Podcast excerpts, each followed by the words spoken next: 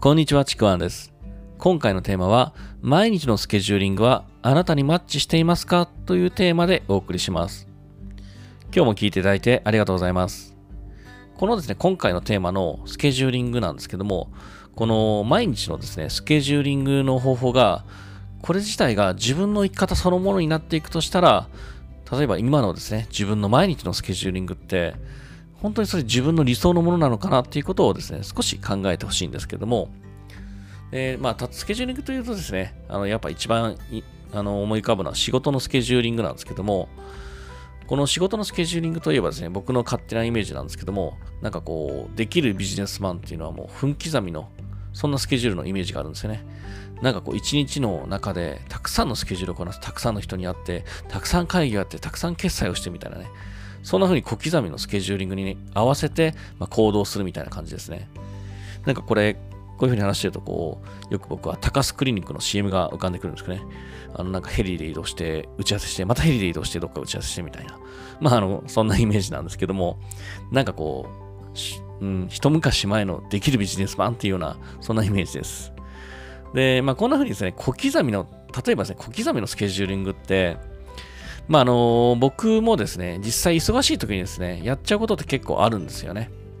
ただ、あの小刻みのスケジューリングは僕はこれね、あんまりおすすめはしないんですよ。で、まあ、こういうふうにね、今さっき言ったみたいな分刻み、小刻みのスケジューリングって、これをですね、日常でやれる人って、すごい能力ある人だと思うんですよね。で、仕事ができる人だと思います。で、僕自身もなんかこう、20代の頃ってね、そういうバリバリやるビジネスマンの姿にね、憧れもしたんですけども、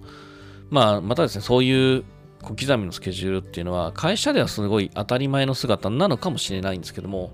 でも、あの、僕正直今ですね、今はもう本当に絶対に嫌なんですよね。で、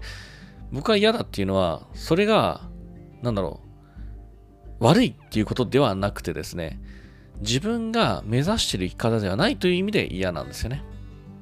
で、分刻みのスケジュールっていうのは、本当に忙しい人っていうのは、まあ、そういうふうにしなければですね、仕事をこなせないという理由ももちろんあると思うんですけども、で、僕はね、自分の望む生き方として、そんなに忙しく仕事を詰め込んだ毎日を過ごしたくないんですよね。まあ、過ごしてる場合もありますけども。で、あのーまあ、特性なのかな。小刻みのスケジュールって結構必要以上にエネルギーをね、消費する気がします、僕自身。で、僕はもう、なんだろう、仕事の合間の余裕も楽しみたいし、まあ逆にですね、小刻みよりもがっつりやるときって、なんだろう、もう数時間でも集中して取り組む方が好きなんですね。ほんとそれこそ、あの、5時間でも6時間、7時間でもずっと座って集中もできる方なんですけども、で、その方が自分にとってパフォーマンスが高いのが分かっているんですよね。だからなるべくですね、小刻みのスケジュールはね、あの、避けようとはしています。まあ、とはいえですね、あの、例えば出張中で人に会うときとかですね、結構この時はね、あの、小刻みになって、なんか余裕がないときがあるので、それがあんまし好きじゃないんですけども、まあ、その場合でもですね、あの、できるだけ仕事の仕事、まあ、仕事の合間とか人と会う合間って、まあ、最低でも1時間とか2時間ぐらい空くようには調整はしてるんですけども、なかなか難しい時ももちろんあります。まあ、この辺はですね、僕も、あの、大いに改善が必要な部分だと思ってるんですけども、基本的にはそんな風に小刻みにしたくないんですよね。もっと余裕を持ちたい。で、なんでこういう風にスケジューリングをですね、あの気にするかっていうと、この、自分のね、ペースに合わせた方がストレスもなくパフォーマンスが良いっていう理由はもちろんなんですけども、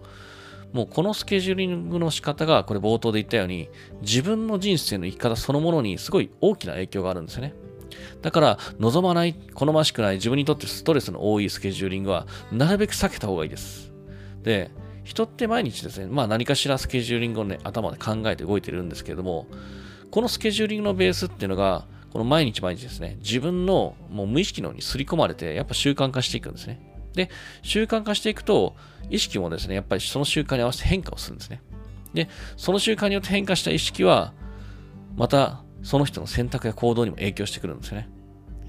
ちょっとこれ言っている意味が、あの、くるくる回って分かりにくいかもしれませんけども、毎日スケジューリングするっていうこと、その行動が意識を変えて、その意識が選択や行動に影響していくんですよね。だから、もし毎日のスケジューリングの方法が、自分が望まないストレスの多いものであったとしたら、いつの間にかストレスの多くなる選択や行動を無意識に取ってしまうことになりかねないんですよね。で、このね、音声のチャンネルでもですね、あのいくつか習慣化の話をしてるんですけども、習慣っていうのはその一つ一つが自分の意識にまで影響を及ぼすので、人生を変えたいなら習慣を変えろっていうのはよく言われることでもあります。で、だからこそその習慣がストレスの多いものだとしたら、人生もストレスの多いものになるっていうのはもうその可能性大きいんですね。当然なんですよね。で、その中でもスケジューリングっていうのは毎日の生き方であり、人生っていうのはその積み重ねだと思うんですね。だから自分のスケジューリングをするときは、そこにですね、自分の未来の姿を重ねてみるといいのかなというふうに思ってます。で、それが自分の理想のスケジューリングとマッチするんであれば、これも言うことはないと思うんですけども、まあ、そうでなくて、ストレスの多いものであれば、なんかね、できるところからでいいので、やり方をね、見直してもいいのかもしれないというふうに思ってます。で、まあ、これってスケジューリングって会社員の方だったりとかですね、まあ、またはですね、小さなお子さんがいる家庭とかですね、主婦の方だと、なかなか自分の都合であの、すべてのスケジューリングするっていうのは難しいのかもしれないんですけども、